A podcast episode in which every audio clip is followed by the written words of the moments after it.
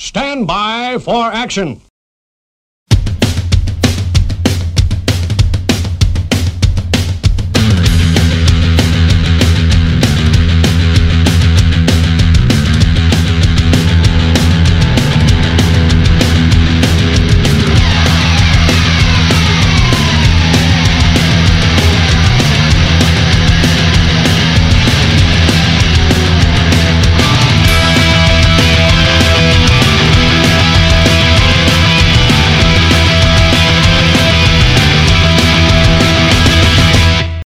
Everybody. Welcome to the Punk Till I Die podcast, starring, of course, Tom and Neil. Neil, hello. Hello, Tom. Yeah, we uh, it was a it was a bit of a weird day, right? Because things didn't go quite as smoothly as planned. But uh, we No. had a good episode coming up for you, everybody. So, so here's the thing. We got a chance to talk to, you know, I, I I mentioned it at the end. I think I don't know if we're still recording or not, but you know, it's any chance we get to say that we're talking to somebody who played on one of the greatest punk records of all time. It's always a thrill, right? Right, definitely. Like, yeah, it's a living legend for God's sake. I mean, legend, legendary status. I don't know. that's kind of weird, just right? a But normal it, dude. Well, it's funny, you know. We kind of talked about this. These dudes make these records, these legendary records, forty years ago, and then they just sort of, you know, they're still pretty regular dudes, most of them. So, yeah, no, that's that's very true. yeah, and he couldn't have been more down to earth and more cool. So, uh, yeah, yeah. So, yeah, okay. Punk Die seventy seven at Gmail, Punk Die Facebook group, blah blah blah. We were about to record with original Blitz bassist and a bunch of other bands, Mackie, Neil Mackie McLennan. McLennan, yeah, Neil Mackie McLennan. Which is funny, you know, we've had multiple Neils on before, and it, I guess it always goes okay, huh? yeah, I think It's a I lot think of Neils. He even spells it the same way as you. He does, but he spells it the correct way. Yes. But 10 minutes before we were supposed to go on, I got a call for work, ah, yeah. and I had to take off. And, and, and uh, Mackie was on a little bit of a limited schedule. He was very generous with his time, but he was on a little bit of a limited schedule. So I kind of jump in late, and you'll hear it when I come in, obviously. Um, this was probably going to be a kind of a Neil heavy episode anyway, because this is definitely I'm definitely a huge fan of the first Blitz album, but I don't. I, I'm not as knowledgeable about as Neil, so I was, like I said, this is probably going to be his baby anyway. So anyway, yeah, I hope you hope you enjoy. I don't I don't know, Neil. Is there anything else we need to say in this intro? Um, I don't think so, but that's why. So at the beginning, I'm blabbing a little bit because I've never done an introduction before. As you know, Tom always uh, does. I'm Tom Neil's- does the I'm intros. Neil's, I'm Neil's security blanket. Well, and you know it's funny because this wouldn't have worked if it would have been.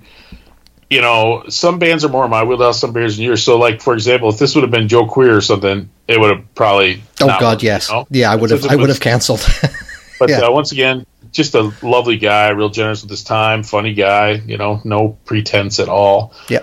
And uh, yeah, so and listen, crank it up and enjoy. Yeah, enjoy everybody. So yeah, so I do a little bit of a of a bad introduction at the beginning. Might be a little, excuse a, that. little, a little, re- might be a little redundant, but that's all right. You know what, Neil?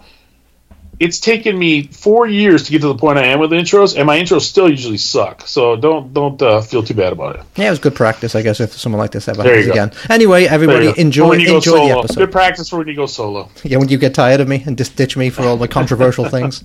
No, I think we're gonna. I think we're gonna go till we die. You know, Warren Buffett came out recently and said, "I hate to say it, but these young workers, they're never gonna be able to retire. They have to work till they die, and that's us, Neil. I don't think I'm gonna go to the sewer till I die, Well, but I think we're uh, be we're gonna be punked till we die, right? Punk till we die. That's exactly it. So with right. that, let's uh yeah, enjoy the Without- episode, everybody. Without Classic further ado, Mackie from Blitz. All right. Welcome to Punk Till I Die. I think this is episode 252. Um, got a very special guest today. Now, this is a bit unusual because Tom, obviously, who is normally my co host, he actually got called into work. And normally we would delay until he gets home, but we have a guest on who's uh, in an, in another country, so um, don't want to keep him up too late. So I'm going to take this one on myself for a bit until uh, until Tom can join us, hopefully later on. So uh, anyway, joining us today we have another Neil. This is uh, actually Neil McLennan from uh, you. Ev- all, all you guys would know him probably from Blitz the best, right? Hey Neil, how you doing today? Hi Neil, how you doing, pal? I'm I'm doing I'm doing all right. I'm doing all right.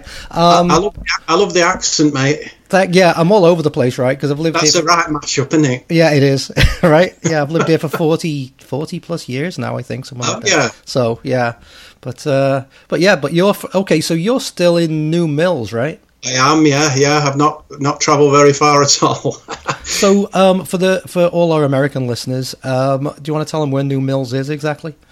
uh, New Mills is in Derbyshire. Um, it's a little town. Um, I would say it's about 20 miles, 15, 20 miles from Manchester's the nearest city. So when, Yeah, when, you're- I- in, when you're in bands, you say you're a Manchester band Right. Because nobody's heard of us in the sticks. So Yeah, it's, like it's like a little bit southeast of Manchester, right? I think. Yeah, yeah, you've got Stockport and then you've got Buxton, and we're in between that in the Peak District. So See, that's funny, man. I saw um, Buxton used to feel like the end of the world to me. I've coming from Liverpool. I saw Echo and the Bunnymen do something in Buxton once, and it, it felt no, like wait, sorry, did, you go to the one in Pavilion Gardens? I did. Yeah, The one Pavilion Gardens. Yeah, Yeah, there's a video of it, isn't there? yeah, there is, there is. Um, Okay. I actually got my picture in the NME in that one. I'm in the crowd. You can see me in the crowd. But um, Oh, wow. I was going to say it felt like Buxton took forever. It, took, it seemed like hours, but you know, it was only probably like 15 miles or something. From from here, it's 20, 25 minutes, and town is about driving is about 40 minutes. So it's probably you know the first time you go somewhere and you Yeah. haven't been before. It seems like miles, doesn't it? Oh God, country roads and fields and Well, it, it was funny. It was funny that because I think that that gig, that Bunnymen gig, was like in January or February. It was in the middle of, of winter, and uh, it was fine in Liverpool, but up in Buxton, it was like thick snow on the ground. it was like a whole other country, you know. that's Buxton for you, mate. Yeah, and was- over co- colder they say, don't they? So, so okay, so actually, uh, so this is going to be a funny one. See if you remember this. So before Blitz, Yeah. I'm hearing that you were in a band called Excess Rhythm. Is this true? That's true, yeah. Um, we were first called The Rhythm. That was the first band I was in. Uh, we used to practice at New Mills um, sixth form. One of the guys, one of the guys, Mick Towers, he was in the sixth form, and they were looking for a bass player, and I couldn't really play, but you know, I desperately wanted to be in a band, so I joined them, uh, replacing Lloyd Cole of all people Oh wow! he, he went to New Mills sixth form and then he left to go to Glasgow. But um, yeah, he, he was actually in the rhythm before I was. So Wow. yeah, That's cool. So, and I'm hearing that you guys did a cover of uh, "Summer Lovin' from Grease." Is this true?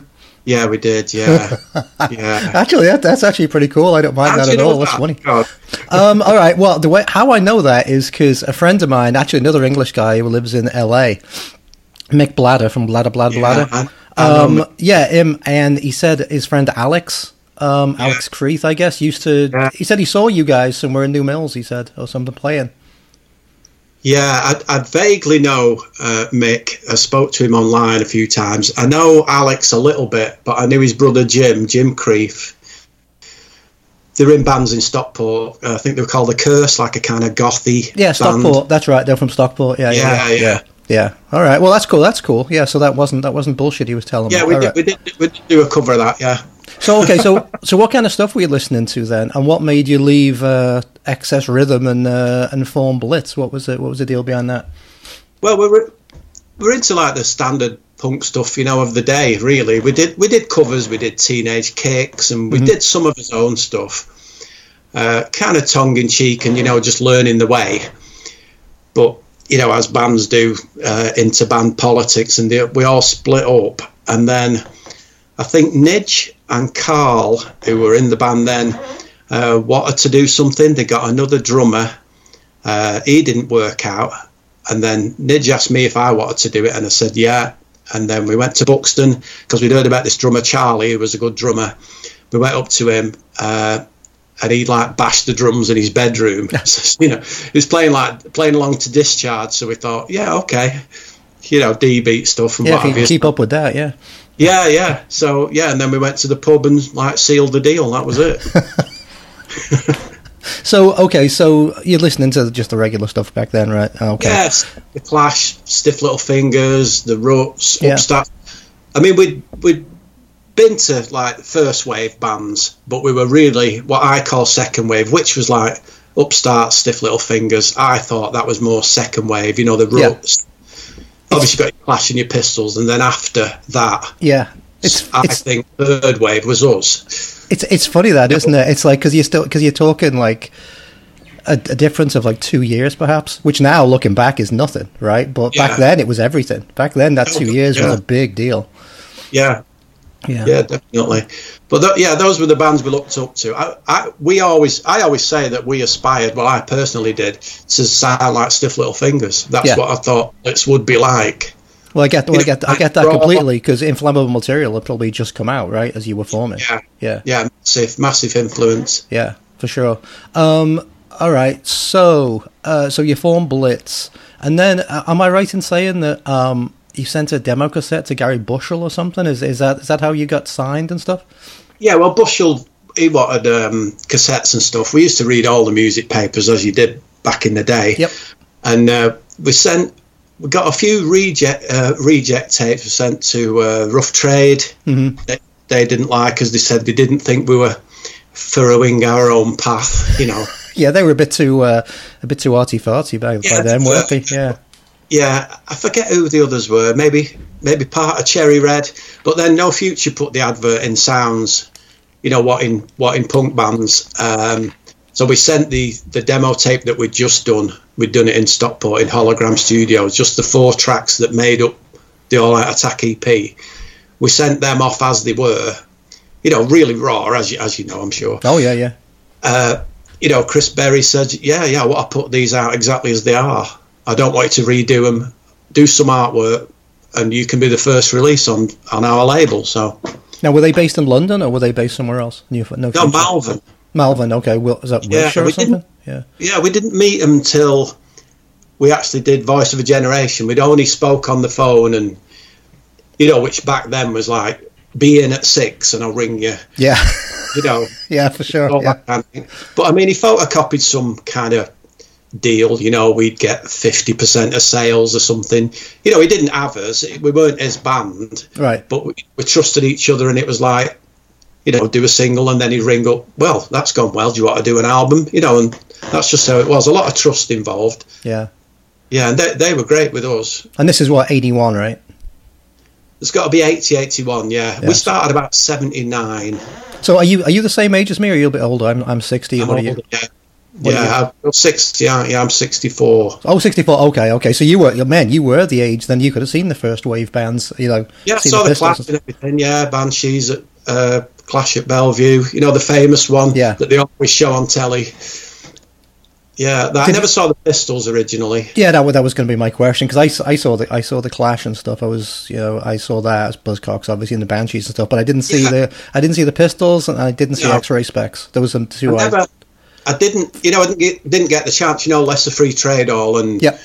you know stuff like that. I wasn't really on my radar then. Sure. Yeah, yeah, yeah. Sticks, but the Clash, yeah, that was that was the first. They were a massive influence. So were you in Manchester a lot? Yeah, that was for gigs. Yeah, Yeah, yeah. Because we didn't uh, go. We didn't dream of going the other way. You know, Derby or Sheffield. It was Manchester. You know, everything's. yeah, everything was Manchester. Um, Yeah. Because I went to I was at I was at school in I was at school in Manchester from like 80, 81 to eighty five, so I knew. I knew Manchester pretty well back then. It's so different now, but um, I Oh, knew it yeah. pretty well back then. Piccadilly Records and shit. It was it was uh, it was a great place for music. Fuck, Yeah, fantastic. awesome. Yeah. All right, They always the Go ahead. gigs. Gigs always have the edge. If you remember, you know, when you went to gigs, there was always an edge of, you know, am I going to get home from here? Yeah. Well, there was Which- well there was in Liverpool too. Liverpool was pretty much the same way, but uh, yeah, yeah. depending. Dep- from Liverpool then? yeah, just on the outskirts. Yeah, I'm on the world. Yeah, Yeah, you've got a bit of Manc in there, and then you've obviously got American in there. So yeah. a little bit of everything, really. All right. So I've I've always wanted to ask this, and it's not insulting, really, but. I never saw a punk band where the where the uh, one of the main guys was so happy to have a mustache. I mean, it looks like it looks like Nidge used to be a soul boy or something, and then decided to be, in a Well- punk band or something. I mean, our sort of initial upbringing, we lived in the same town, me and Nidge. We went through primary school and secondary school together.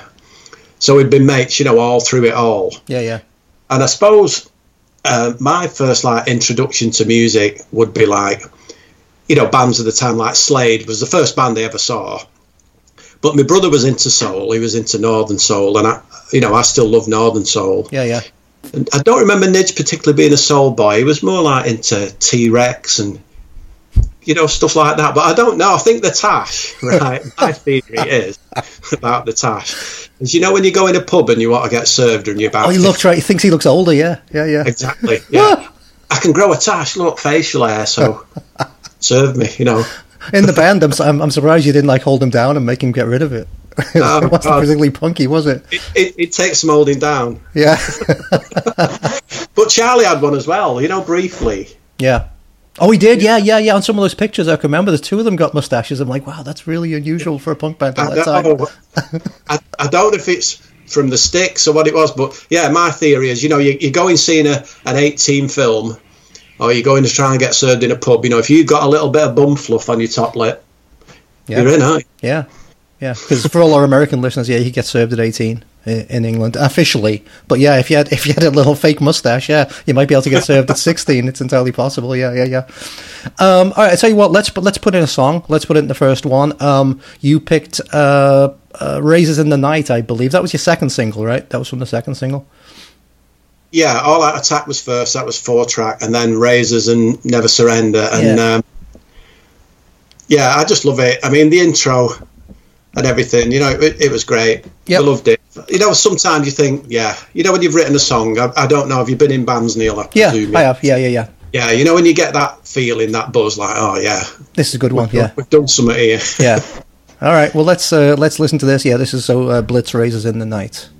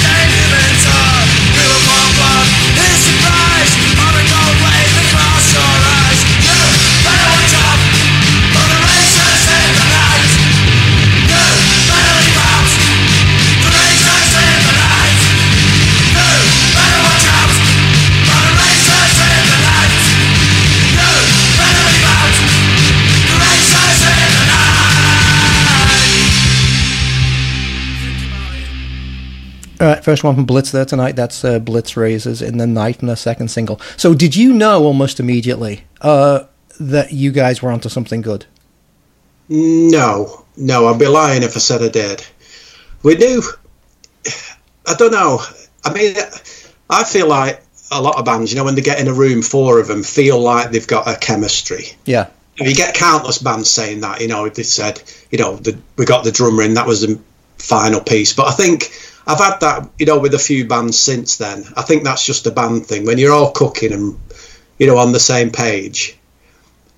But I think I think we knew, you know, we were confident enough to do a demo and send it out. And I thought, you know, I, I didn't think, oh yeah, he's going to jump at the chance. But I thought, well, we, it's good enough. You know, this is good enough to be heard. yeah. Well, plus, I mean, there was so uh, so many bands, you know, at 79, 80, so many bands coming out that, uh, you know, you, you certainly stood out from above from above the rest. I mean, even in Manchester, I, I can remember there was so many bands, right? Uh, Well, even Yeah. even in New Mills, there, there was us and Attack and Violators. You know, there's three bands. So, You know, in a, in a tiny little town. so I, w- I was going to ask you about Attack. So uh, that was actually next on my list, funnily enough. Um, it's is it your brother or sister who was in Attack? My sister, yeah, Your my sister. sister and brother-in-law. Okay. So yeah, for the- Lindsay played drums. So for Sorry. the, so for those that don't know, um, if you ever get if you ever wished there was more than one uh, classic Blitz album uh, doing doing that same kind of music, uh, Yeah. listen to Attack A T T A K right no C. Um, Yeah. They have they have one album out. I can't remember what it was called. Was it something about Zombies? Zombies, yeah, yeah, yeah, yeah. Um, And it sounds just like first to first Blitz album. I mean, Yeah. it do, I mean, it does. I mean, it's good. You know, don't get me wrong, it's good. But it's so funny that yeah, coming from the same town and they, they sound just like uh, just like Blitz. But uh, so, were you involved with them at all? Did you help them with songwriting or anything like that? No, not really. Only involved insofar as, um, you know, we, we were we were still living at home. We'd be 17, 18, 19, miss- me and my sister. Uh, and then, you know, her boyfriend, Gary, he eventually moved in. So, um, yeah, no, I, did, I never helped him. We, we always to share gear, Yeah, uh, equipment, Yeah. rather. Um, we also share equipment and the, sh- the same practice room with the Violators as well. And Helen, who sang for the Violators, was my girlfriend, and she lived Oh. with us as well. So it was all a very incestuous kind of. Were you in a big house or something? Big farmhouse or something? No, no, it sounds like some kind of punk squat thing, doesn't it? It Yeah. wasn't. Or like It Emmerdale Farm or something? I don't Yeah, know. more like that. Yeah, like a council house in New Mills. It, it wasn't, you know, Dial House or. I'm trying to think of the famous New York one, but it's gone from my memory. Oh yeah, yeah, yeah. So, uh, well, talking of Dial House, did you ever go down there and visit with the Crass guys? I didn't. No, no. Yeah. Because it seems No, like there was, it seems like there was always some kind of not conflict, but there was always like a, some kind of difference between the oi or the oi street punk guys and the uh, and Crass and the uh, anarcho guys. I don't know if there was ever Yeah, any. you you weren't really allowed to cross over then, which is bizarre now, isn't it? Yeah, But you know, if you're into like the street punk stuff and stiff little fingers, ruts, upstarts, you weren't really going to be into Crass or Flux or any of them. Although we did, you know, we did like them. yeah, You know, but it was kind of, I don't know, there, there wasn't the crossover, which is mad, isn't it now? Because it's all coming from the same place. yeah. So exactly, exactly. Yeah, it is all from the same place. I can't remember who was it. Was it Special Duties who did a song about Crass? I think it was right. I think it was Special yeah, Duties. is it bullshit Crass? Yeah, yeah, yeah, something like that. Yeah. Yeah, yeah. I used to know those a little bit. They put us on. Oh yeah. Uh, is it Steve? Steve Duty? I'm not actually sure, but sure. yeah, we, we used to know those a little bit. Yeah. All right. So after the first two singles, so then you start recording the uh, the classic album, right? Of course. So um, where did you record that? Uh, that was at Strawberry. We'd done the demos at um, what was that? Yellow Two, I think, in Stockport, which was Strawberry Studios, his famous studio. That's in Stockport as well, right? Yeah, Joy Division. Yeah, Martin Russian, right? Yeah. Yeah, yeah. Uh, Joy Division, obviously the biggest one in like punk, post-punk circle, Yeah. but they did, you know, 10cc and Sad Cafe, and you know, it was top of the range, 24-track recording studio. I think Pleasant Dreams by the Ramones. I think they recorded that at Strawberry. Really? Yeah, yeah. With uh, the guy from 10cc produced it. Yeah, No way. yeah, Yeah, I didn't know that. There is, you can go on a tour, which I did think of doing. You know, there's a tour around it, and you know, a bit of a talk, which would have been good. But yeah, we went into um, Yellow Two, which was their sister studio, which was only was it 16 track. Hmm. Uh, we demoed some stuff in there, and then we went we went into Strawberry. So yeah, that was like the proper big studio. You know, you're in your room on your own. wasn't all bashing it out in one bit. That's why, you know, I believe a lot of people, just what I'm reading, prefer the rawness of All Out Attack and maybe Razors because you know going into Strawberry is a step up, so it's going Yeah. to be cleaner. The drums are going to be bigger yep. You know, Nidge never really liked the production on it. Always wanted to do it again. Hmm. You know, let's go somewhere else and, and bash it out. But I mean, it is what it is. It's of the time. If you listen to it and listen to other stuff that was recorded in early '80s, that it it sounds like that's when it was done. Yeah. No, I get I get that, and it is Mean, it, I mean, you guys didn't know when you were doing it at the time, obviously, but it was the standard of street punk. I mean, it's a fantastic, fantastic album that stood for like forty years now, right? Shit. Oh, yeah. Thank you very much. Well, well, uh, well, okay. So, who who did all the songwriting? Was it all of you, or was it just you and Nidge, or what? It was mainly Carl and Nidge. Carl did all the lyrics. None Okay. of us. None of, none of us. Carl was, um, let's say, a little bit more not intelligent than us, but bit more gifted in that department. You know, he was a bit more educated. A bit more studious. yeah, it kind of dumbed down for us. I always thought, Carl, because you know he'd, he'd had a proper education and he'd done sixth form. We hadn't. You know, we Okay, just yeah, yeah. we just pissed about and tried to get through school. But yeah, Carl did the lyrics, Nidge did the music mainly. I did some of it.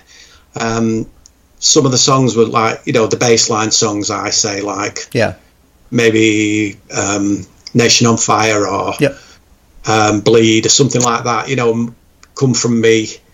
But yeah, we all contributed. You know, nobody said to Charlie, do that. You know, he's, you know, it is. You get in a room and you've got an idea, thrash it out, and So when you so so when you were in there, did the did the producer get involved too much, or was this just stuff you'd played in your live set, and it was just a matter of putting it down on uh, putting it down on tape? I'm going to say that in uh, Strawberry, uh, Tim Harris, who went on to play bass after I'd left Blitz, um, had a few ideas, you know, which he would suggest, but it was only like, oh, why don't you try this? You know, you know there was no like, oh, that's shit, you know. he just wanted the best, and he'd say, Yeah. oh, why don't you try this at the intro, or, you know, Yeah. stuff like that. But, you know, if it had started coming out with anything else, we'd have just blown him away, really. Yeah, gone and done some somewhere else. Yeah. Right. Yeah, yeah. Yeah. All right. Well, seeing as we're talking about it, let's play a track from uh, from Voice of a Generation. Uh, you picked Propaganda. Now, why why did you pick this one? Uh, Propaganda's, um, I think, the best song we did lyrically. Hmm.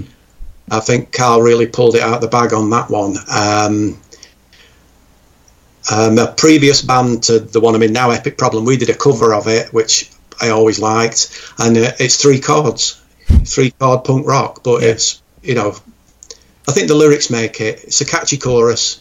Yeah. Yeah. Well, it's like everything on it. Yeah, yeah. Um, all right. So let's listen to that. So this is Blitz with Propaganda.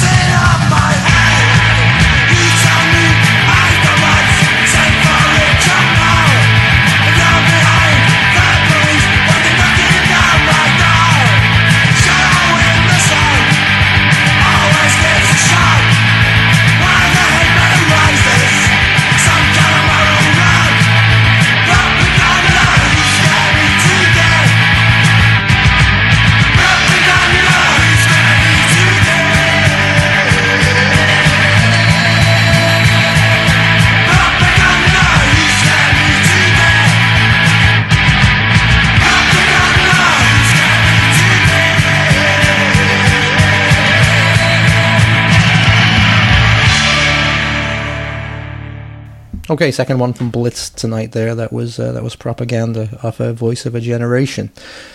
So, you've just recorded, and that sold really well. I'm assuming, right? I mean, it's still selling today. I mean, it's still a fucking classic album today. So, uh, I'm assuming that No Future were very happy with it, right?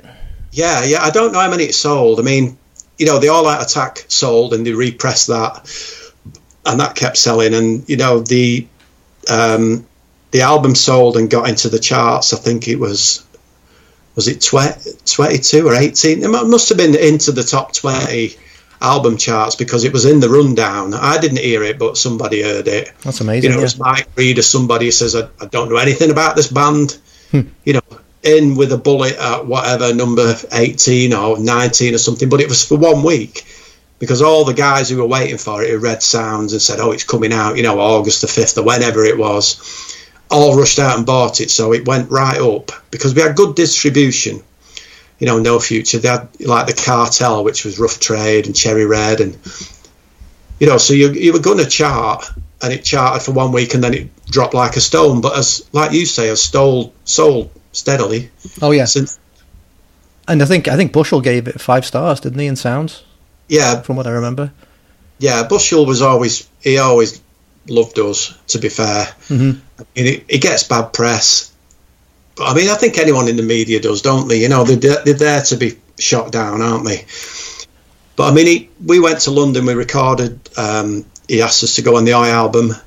We we recorded on that. We I think we stayed at his house. I'm not sure. You know, and he, he was nothing but good to us. You know, he slagged us off when we were shit, which was like the last gig we did because he did a real hatchet job.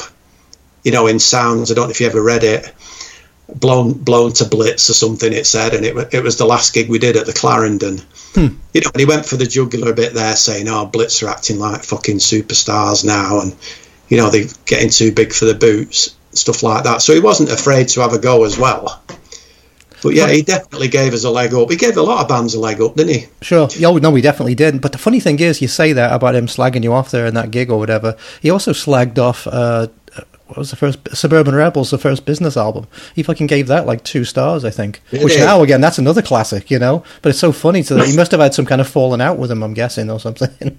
Oh right, I don't know. I, I mean, he, he always championed the rejects, didn't he? You know, Yeah. he got Percy in to record them, and you know they're in a top-notch studio for greatest hits. yeah. You know, so the, it, it's quite hard to slag him off. You know, Oh no, really. I, yeah, I, lot- I wouldn't do that. Yeah, he did so much for so many bands. yeah, it's an, yeah. it's an easy target. It's an easy target. Yeah, yeah. All right, so after this is the where it gets a bit difficult. This right. So after Voice of a Generation, Yeah. what makes you decide to go in that completely opposite direction? What you didn't you didn't want to do the follow that same path kind of thing. You wanted to change, or was there a split in the band or something, or what? What Yeah. happened there? Um, yeah, we we did that, and I think I'm I'm going to lay the blame at Carl's feet. Okay. he, he always wanted to do other stuff. I mean, we were, we were into other stuff as well. You know, we were into Joy Division. Oh sure, You yeah, know, everybody was. Yeah, into, yeah. You know, like you said, Bunnymen and stuff Yeah. like that. And Carl always thought, right, we've done the punk album. Now we, we want to do something else. You know, we've, we've got that audience, but we want to move on because we're not going to get anywhere there. You know, that that was his way of thinking. And that's why um, the band fell out. We played the Clarendon gig, and Carl was you know, Carl was really pissed and he was acting like a dick. And we're coming back, and I says, you know what? What's your fucking problem? And he says, oh, well, you know, they just punk rock because it, it doesn't matter. Oh, and I was saying, fuck, you know, they, you know, they're they're your fans. They've made you, you know, what you are, which Yeah. whatever that is. We had a big row. Um, we had a band meeting the next night. I've, I've told this in other interviews, but I, I've got to repeat it. So uh, we had a band interview and we had a fight in the pub, me and Carl. So we both got barred from the pub. Um, As an actual do. proper fist fight. I said, you, you know, you behave like a wanker. You know, these Yeah. these guys, are, you know, they're our fans. And he's saying, oh, no, we're going to move on now. You know, we, and which they did it. I left then. I left after Voice a Generation, just before New Age came out. Okay. So I, I bailed by that time. Me and Nidge did Rose of Victory, which is a one off just to try and keep the name going or something going, but didn't really turn into anything. But yeah, and then Carl you know, he went on to do his like post punk album, which some people love now. You know, a lot of people have messaged me and they say, you know, that they think that's a classic as well. It's See, different. and See, to me, to me, so okay, so New Age, I think, was actually a good bridge between Yeah. that classic Blitz sound and then what Yeah. they went on to become. I don't think that album is actually that good, even with what the, I, I understand he wants to try something different. I think, um, Yeah. I understand that, but I think that went too far. Uh, Well, it- the, it- the it album. I, just th- I think if you stuck with like the new age kind of thing, that sound, Yeah. it was a bit of one, a bit of I the other. I think that would have been good. had me and Nidge stu- stuck around, that is probably what would would have evolved into. You know, more Yeah. kind of I don't know, skidsy Yeah. Yep. kind of. I get that completely. Yeah. Yeah. Very much. Yeah, you know, more like that kind of thing. But yeah, he, he wanted to do that, and the thing was, uh, Carl got the name. Carl rung Chris Berry, and he says there's been a big split. Mackie's left. Uh, Nidge carried on with New Age a bit, and then Nidge bailed. Uh, uh, but Carl really wanted the name and got him first and got the Blitz name, which in hindsight he shouldn't have done. We should have had that. Yeah. You know, we formed the band. Well, it was Nidge really. It's Nidge's band really initially, uh, and they should have just made a different name. You know, a different name. You know, Yeah. called themselves I don't know whatever. Yeah. Um, so yeah, I mean, it's a it's a little confusing actually because okay, so after New Age, then there was the second album. What what's the second album called? I can't even remember what the album's called. Uh, Second Empire Justice. Second Empire. Yeah, yeah, yeah. Um, Uh, and, it and then there was another does- couple. it- sorry, No, no, go ahead. it does say on that uh, Neil bass, but that's not me. Interesting. That's some other guy. Some other guy. Yeah. Okay. Um, and then they did. So so there was another couple of singles, Telecommunication, which is on that album, and then there's one called Yeah. Solar, which doesn't appear to have any members Yeah. of the band in it at all. It appears to be just be a producer kind of guy. Yeah, I think I think what it boiled down to in the end, Charlie was with them, but I've spoke to Charlie not too long, just like pre-COVID. We got in touch again. I hadn't spoke to him for years and years, uh, and Charlie was saying, you know, we should meet up, and we did. We were gonna meet up, uh, and we were just chatting about stuff. And he says, you know, that album. He says, I don't think I'm on it at all. Yeah. He says, I think they just sampled me, you know, and triggered it because Tim was obviously a whiz in the studio. And Tim was kind of influencing Carl, you know, so you don't fucking need a drummer, you know, that's all that, man. You know, me and you will do it. I'll just play guitar, you know, bits of synth, you know, and we'll do it. So Charlie even now doesn't know if he's on that record. That's weird. It's weird, right? How that yeah, that Yeah. classic name just got kind of uh, taken over by whoever, you know. Um, so I'm so after that second second Empire, Empire Justice came out, uh, wasn't too well recognized by the Skins and all the punks and stuff, right? They thought that you'd sold them down the river. I'm assuming he got a lot of blowback on that one. oh God, yeah. Well, I spoke to like name drop time uh, Lars Frederiksen at Rebellion, and he's saying I've never been so fucking disappointed in my life. You know, when I got the record home and banged it on, what's this shit? Yeah. you know. He thought he thought someone had Yeah. slipped in an orchestral maneuvers album in the sleeve. like, So- like you say, you know, bands progress, but if you're going to change, just change the name, be something else. You know, call yourself Second Empire, anything you want. You know, yeah, it would have been a decent name actually. Yeah. Uh, yeah. well, well, like, well, like, yeah, like for the Clash, say for example, yeah, the second album is a that's a good bridge, I think, between you know what they were and then what they became on London Calling. You know, it's uh, yeah, I think maybe Second Empire Justice was just a bit too bit too far of a of a leap in one in one step. You know, oh well. So yeah. No, I, I totally agree, Neil. so were you okay? So were you d- pretty much done with the music scene at that point and got a real job and stuff, or did you did you keep on plugging away? No, I'd, I'd done. You know, we we fell out, and I, I don't know. I just felt I was never. I mean, it's probably well documented. I, we didn't do that many gigs, and we weren't that organised. But I was the one who had to organise everything, and I fucking couldn't be hassled with it. You know, it was. Yeah. You know, having four, having three girlfriends and juggling them around, and you know that's what it's like in a band. Anyone will tell you. It's a lot easier now because you can just text each other and stuff like that. But you know, then it was like fucking hell. You know, it was just hassle, and Yeah, even though you know the album had done well in the single, I just thought, you know, is this it? We should be, you know, we should be touring now. We should be fucking in America, and we should be, you know, supporting big bands. And yeah, but it, it just wasn't happening, and I just thought, after me and Carl had fallen out, I just thought, oh fuck it. Which, you know, I've said before. I said in hindsight now, we should have just like left it for a week or two.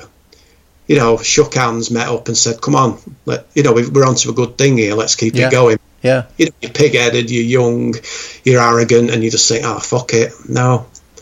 Hmm. So yeah, yeah, I didn't, I didn't play in bands for years, and then I played in a few bands, local bands, uh, funk bands, and rock bands, and but uh, you know, I stopped more or less completely. So Now, were you still listening to uh, still listening to punk music or anything, or anything? I mean, what were you listening to? You think back in Uh, those days? after then, it was kind of, I kind of got into like uh, Killing Joke and Bauhaus, and Yep. uh, do you know band Play Dead? Do you know Play Dead? Oh yeah, yeah, yeah, for sure. Yeah, yeah, we, Used to, we used to follow them a little bit. Sisters of Mercy, kind of gothy kind of Yeah. thing. And then after that, um, I got into like hip hop, uh, Public Enemy and stuff like that. I thought that I thought that was the new punk rock. Interesting. Okay. Talking. Well, being from the Manchester area, how about the Chameleons? Yeah, yeah, great Yeah. band. Yeah. Yeah, yeah. I'm going. Actually, I'm going to see them next Friday. They're on a U.S. tour with Theatre of Hate and the Mission. Ah, So, right. yeah. Yeah. I've seen some uh, little clips online of Theatre of Hate in America because Kirk Brandon was really ill, wasn't he? I didn't even Yeah. know he'd recovered from Yeah, that. yeah. No, Yeah, that's a good lineup. That's good. It is. A funny thing about that is, I think it was uh, two or three years ago on like St. Valentine's Day, I saw Spear of Destiny were playing at some small club out in the sticks here. And I knew that Spear of Destiny in England, Spear of Destiny and Theatre of Hate, it's basically the same thing for those that don't know. Um, yeah. Spear of Destiny, I know in England they're still big, they still draw pretty big crowds. But um, in, Yeah. this, in this club in on the outskirts of Chicago, there was probably 12 people there. It was really fucking weird. it was weird. Just seeing, just seeing Kirk Brandon standing at the bar waiting to get served. It was just so weird, wow. you know. No, I used to love. I love Theatre of Hate. Well, I love Spear as well. Saw him a lot. yeah, yeah, for sure. Yeah, you know, and, like the Cult and stuff like that. Yeah, that kind of thing we went on to listen to. Yeah. Now, were you, were ever in Liverpool with the band when when you were touring? Um, Blitz have played Liverpool. Yeah, Okay. where did we play? We played. Um, you know, the Right to Work. Remember that? Yeah. Oh, yeah. Yeah. Yeah. That kind of movement. We played something for them in uh, Kirkby. Okay. Oh, okay. Wow. That's a that's a rough area right there. Yeah, yeah. I remember. You know, we had the old uh, "Can we mind your car?" You know that. yeah. yeah. You better say yes. I mean, Americans don't probably don't know about that. I think in I think in Detroit or that's a- something they might. Yeah. you know. And you come Is out. it really? Did, did they have that? Yeah, because if you don't, you come out and your tyres have gone, right? Yeah, yeah. Can we mind your car, mate? I said, what do you mean, mind your car? You know, we'll look after it for you. There's scallies around here. You know, you, you need it minding. Oh, fuck off. You'll be all right. Oh, you, you know, you better watch out now. My brother's coming later. You know, all this that sounds about right. Yeah, yeah. So, so okay. So, what got you uh, back into the scene again? Then, because then you started doing. There's a couple of bands you you sent me here that I wasn't familiar with. Um, the first one being Epic, Right. Epic Problem. Was that was that your was that your reintroduction to the music scene? Yeah, yeah. What it was, I'd really got out of it completely. Um, and I met a guy, uh, a good friend of mine now, Andy McCullough, and we got chatted about Blitz and stuff like that, you know. And he says, you know, you want to look online, you know, there's, you know, a lot of bands are doing Blitz stuff, you know, Agnostic Front and Distillers, you know. And he said they're all doing covers and all this, and I'm thinking, really? Yeah, huge, So, you know, huge in the states. Blitz were huge yeah, in the you states. start Yeah. investigating and you think, fucking hell, you know, Rancid, you know, all these, they're all doing our, they're Yeah. all doing our songs, which is Oh, like sure, mind You know, if you've ever been to New Mills, that is fucking mind blowing that that would happen. No, I get that. Yeah, Anyway, uh, I was talking to Andy, you know, and he says, but, you know, are you doing anything? And I says, no, not really. And then that like triggered something. I thought, you know what, I'm, I'm, go- I'm going to do something because I'd reached, I think I'd reached 50 by then. Um, I've got two girls, and they'd sort of grown up a little bit and didn't need me as much as they need you when you're little. When they're yeah, little. yeah, yeah, yeah. Um, so uh, I was a bass player in Blitz, so I bought a guitar, uh, learned a few bar chords and stuff like that, and did a few demos, you know, just just on the laptop, just stuff like that. And then Andy says, "Oh, Jake, my son, you know, he sings and plays in bands. You know, why don't you why don't you get in touch with him?" So I did. I got in touch with Ned, uh, with fucking hell. got in touch with Jake, and um, yeah, yeah, that's how it started. Yeah, we got a drummer in and we got a bass player in, and he liked the songs, and off we went. Yeah, we was we was at it again, but on guitar this time. But so talking of Nidge though, who you almost just mentioned, then. So Yeah. how so how did you feel? So he kind of resurrected the Blitz name like ten years later, didn't he? And just started doing. He did that third album, which Yeah. uh, I can't remember what that's called, but ha- yeah, which is actually I, I think that's better than the second one personally. But um, Yeah. Actually, Killing Killing Dream. You know, I mean, that's all drum machine. Uh, he got Gary from Attack to sing on it. Uh, Oh, but right. it, Nick got to do it all himself, so he, he, he just went in the studio, um, Cavalier Studio in Stockport, and the guy programmed all the drums. And Nidge had some ideas, but a, a few of those bits of ideas we had jammed after Blitz. You know, when we did Rose of, Rose of Victory, right? Yeah, yeah, we jammed quite a few of those little guitar lick things, and they were kind of skidsy, what I call like skidsy, skids kind of riffs. sure, yeah, But you know, listening to it, I don't think there was any real fully formed songs on. I'm, I'm not doing a disservice here, but but that that's my opinion. You know, he wanted to keep it going, Nidge, and he, he did keep it going. he did. He Yeah, went, went to America a couple of times. And for him to arrange and do that on his own is fucking take some doing back then. yeah. I mean, how did how did you feel about it though? About him? But I guess I guess you said it was always his band. So I guess if anybody was going to take the name, why not him? Well, right? he did, no, he did ask me. Okay, good, ask- good, good, he good. Yeah, me, um, and I think um, we were expecting my second child at the time, and I says, "You know what, Nidge?" I says, "I wish you all the best, mate, but it's not a good time for me." Mhm. And he says, "Okay, you know, no worries. I'm going to do it anyway." And I says, "Oh, you know, good, good on you. Fucking fair play to you." And then he went and did it, uh, and then we very nearly got it together again. But Nidge said that if he was in a room with Carl for more than five minutes, he'd end up killing him. So we thought we better not do it. yeah. No, did, did did did Carl move to Australia? Did I see that somewhere? Did he move to Australia or New Zealand or something? yeah. yeah. Uh, what what I believe that he moved to, I think he lives in Shropshire, Shrewsbury. I think he lives in Shrewsbury. Uh, and he was, like I say, he was intelligent, and he got into the internet. You know, when that was taking off, Yeah, yeah, yeah. people didn't really know how to set up computers and things. And I think he made a lot of money. He went to Australia for some company, and he was setting up computers and, you know, the internet and everybody. He made a lot of money by all accounts. Oh, good for him. Yeah. Yeah, Hopefully, he shaved off that shitty mustache by then. That's Carl. Carl's not got the tash. Nidge had the tash. Oh yeah, took- yeah, yeah, yeah, yeah. took it with him, didn't he, to America? Yeah, it's it. Finally, you know, have have Tash, we'll travel. yeah. yeah. But you know, I mean, if- I'm I'm sure listeners know what happened to Nidge, so Yeah, for you know, very he- unfortunate. he- Yeah, yeah. He had a couple of singers, I believe. I think the first guy he had was he a bit dodgy. Do you know anything about that? I don't know. Right. Let's not delve into that then. But When you say- um, when you say dodgy, you mean pol- Politically. politically? Okay, yeah. Yeah, yeah, yeah.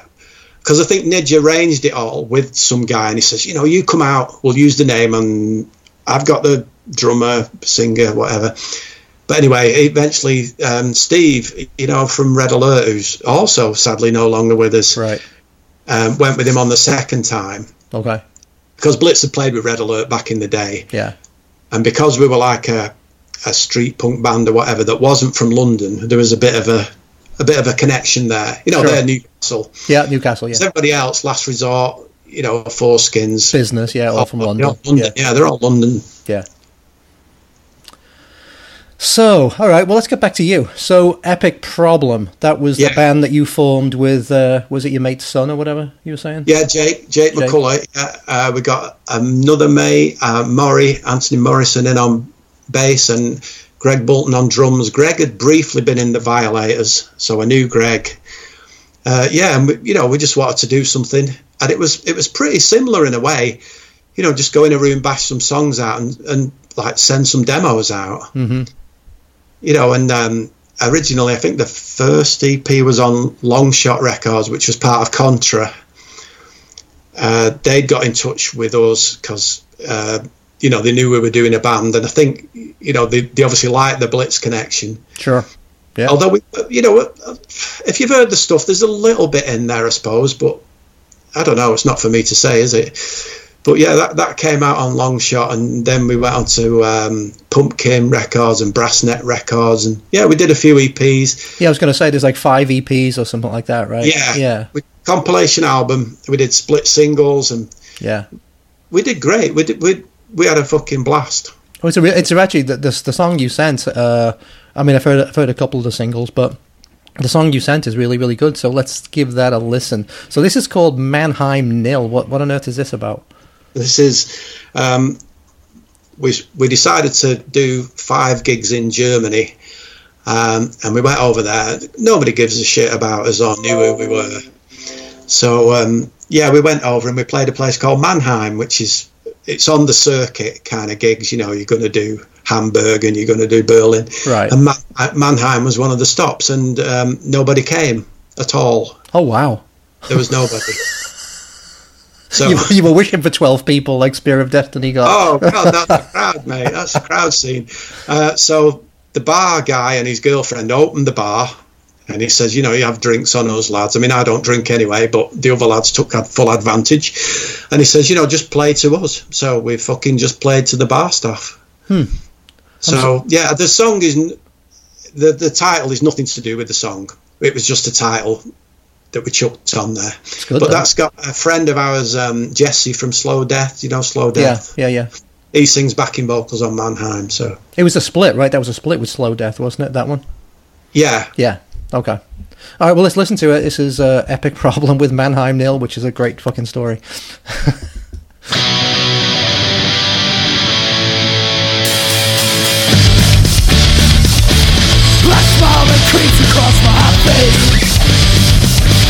As I enjoy grace I see you stumble, you you fall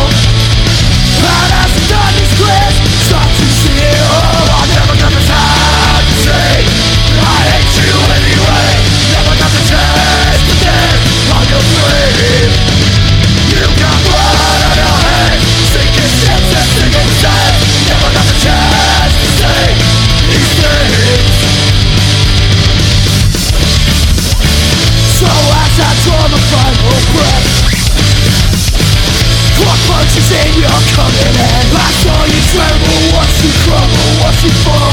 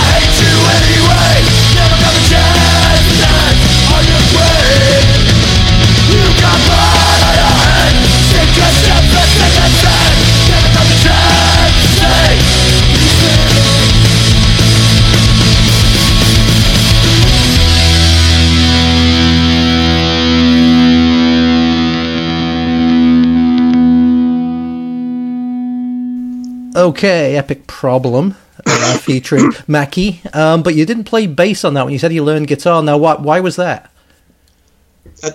when I was writing the initial songs for it, I mean, you can write on bass, but you know, I just think it's easier to have chords, you know, ring out some chords, and I just fancied, I, I wanted a change.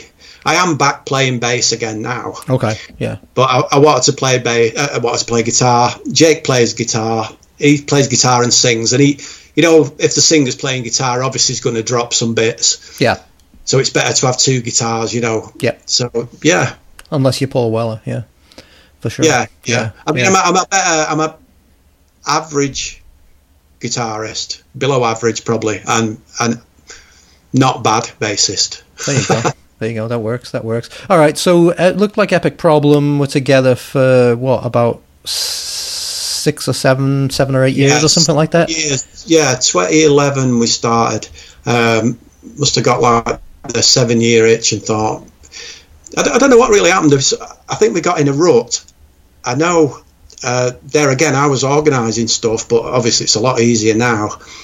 But we played some big games. We've been to big big games, big gigs. We've been to Germany, been to Spain, um, Copenhagen, Ireland. We've been all over hmm doing gigs, and then I don't know. I felt like we'd reached the end somehow. I don't know how. I think Ran out of steam, kind of thing. well, yeah, a little bit. Um, I- we played Rebellion, and we, me and Jacob played Rebellion. Epic Problem played Rebellion twice for American listeners. That's a big punk festival. Yeah, we just had a rebellion episode actually. Oh, So, right, Yeah, they should know. Yeah, yeah, yeah. yeah, we played that twice uh, and went down really well. I thought, uh, and played it acoustic. Me and Jake one time, and then um, I asked again to get on it, and we didn't get an answer. And I asked again to get on um, Manchester Punk Festival, if you know that. Yeah, I read a quote from you you know or something, and, and you said you thought that was the best festival in the UK, which was interesting. Yeah, that's great. It's a great. It, everything, all the venues are walking distance. Oh, so it's like it's Fest. In, it's like Fest in Florida. Okay, so there's Yeah, like numerous, numerous venues.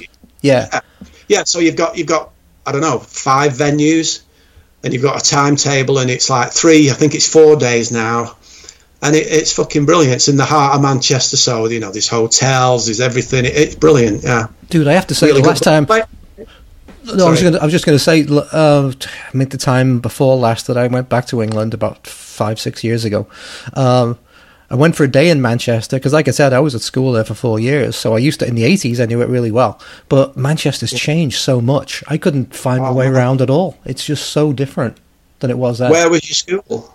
Uh, University of Manchester, so it was down in Oxford Oh, Road. right, yeah. So yeah, so you used to walk past rafters, and uh, you know he's got a rafters a lot, and a lot of those old, you Yeah, know, the gallery, and uh, you know, Yeah, so you know like A1, you know, music shop and stuff at the yes, end. Uh, yep, yep, yep. I bought a bass there. Yeah, yeah, yeah, I bought my bass there.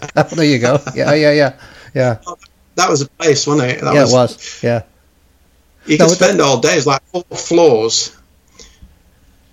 You I know, mean, there's a drum room, weren't there? Drum Yeah. room and guitar room. yeah. Four floors, and you could literally fucking spend I don't know four hours in there. I mean, shit. I used to love downtown Manchester when you go down. Uh, down was it like HMV was on one side down there, and like Vic, Yeah. uh, what's it called? Uh, Virgin Records on the other side, Yeah. and then and then there was Yeah. the underground market, and you go in the underground market and you get all your I mean- live cassettes and shit. You right? Have you seen that? There's um, a little clip on YouTube of the underground market where they break in. You know, it's sealed now. Oh wow! Obviously, different shops, but there's these people who like to break in old buildings and shit Mm-hmm. and film it. There's one of underground market. It's fucking bizarre, and they're climbing through this little hole and they're filming it, and you can like see the front of the shops. Oh wow! Yeah, I'll find the link. I'll send it. Yeah. yeah, that'll be cool because yeah, we used to go down Yeah. there and there was fucking you get cheap Harringtons down there. Like I said, it was bootleg cassettes of all your favorite bands, Oh yeah. fucking And you could band get, like, photos. Yeah, yeah, the the band photos like Yep. the banshees and stuff, you know, Yep. close ups and things. Yeah. yeah, that that was brilliant. Underground market and all, Yeah. you know, the record shops were just sleeves everywhere, and Well, I, I try and I try and tell people, and they don't believe me, but fucking Johnny Marr was uh, working at one of the shops there. I bought a Gang of Four T-shirt off Johnny Marr when he was when he was when he was working there. Well, people don't believe me, but it's true. no, no, that's true. That's got to be true, hasn't it? That. Yeah, But like you say, you know, Oxford Road there, you've got, and you've got uh, the gallery and the the Poly. You know, and the gigs. That, it, it was great. I mean, it still is great, but it's it's massive now. yeah. I mean, any of those. So, when the Manchester Punk Festival, you were saying there's different venues. Would I know any of the venues, or are they, have they all changed? Is it all in pubs or what? No, no. th- I'm trying to think what the big one's called. We played Gorilla. Do you know that? No, I don't know that. Do you know the Ritz? Yes, the Ritz. Yeah, yeah. Yeah, well, I saw New Order there. Yeah. Yeah, opposite the Ritz, under the arches, is um, Gorilla, which is about a two, three hundred cap, something like that. Uh, the Pier Hat, No, don't know that. no. Uh, Bread Shed, Oh, no. These are I mean, terrible- they may be terrible names. You know, when you were there, yeah. but I mean, there's a lot. There's a lot of venues in town. It sounds like that one you were talking about that was under the arches there. It sounds like that one used to be. It used to be at the warehouse or something. Because I swear I saw Killing Joke at a place like that. Could have been. Yeah. I think it was briefly the green room as well. Uh, it's not far from the corner house. You know, it's sort of in the between the corner house and the Ritz. Yeah, Do you remember the corner house? I do. Yeah, yeah, yeah, yeah, yeah. yeah. No, it's great. It's great. It's a, it's it's a city. You know, it's it's fucking buzzing and it's all going on. So let me ask you this. And again, people don't believe me when I tell them this, but uh, being from there close by, you went to the Hacienda, I'm assuming. Yeah, So people seem to have this this romantic notion that the hacienda was this great place. I always thought it was a shithole. Personally, I thought it was a shithole full of like full of like plastics and stuff. Just people there to hang out and get seen. You know. Um, yeah, But I don't know why. I don't know if you have the same same opinion. yeah. Do you know you're on about Spear? I'm sure I saw Spear at the Hacienda. That one's yeah. That would be about right. Spear Yeah. yeah. I definitely saw Death Cult uh, at the Hacienda, but yeah, I wasn't into. My brother was into the acid house thing and all that, but yeah, no, I. I know what you mean. It was kind of a cold. I mean, it was supposed to look like an industrial warehouse, Yeah, wasn't it? warehouse, You know, with right, the pillars and stuff. Yeah. Yeah. Yeah. Yeah, and it, yeah, I know what you mean. A lot of posing. Yeah. I mean, when You I'm know- when I'm talking about it, it's before the acid house thing. When I'm talking about it, it was like when it first opened. So it was like all the factory Yeah, stuff. like it was a certain ratio yeah, and it shit was like, that, right?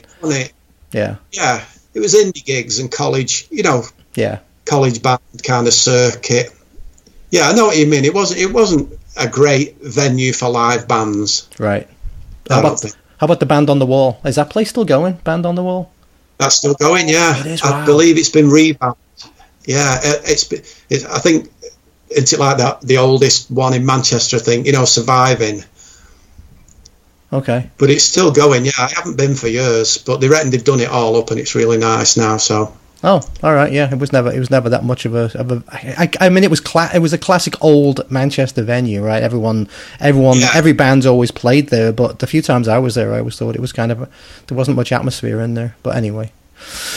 Um, all right, well, let's get back to you. Sorry. So let's get back to so after Epic Problem, um, eh, did you did you go right into the band City Miles, or were they going at the same time, or what?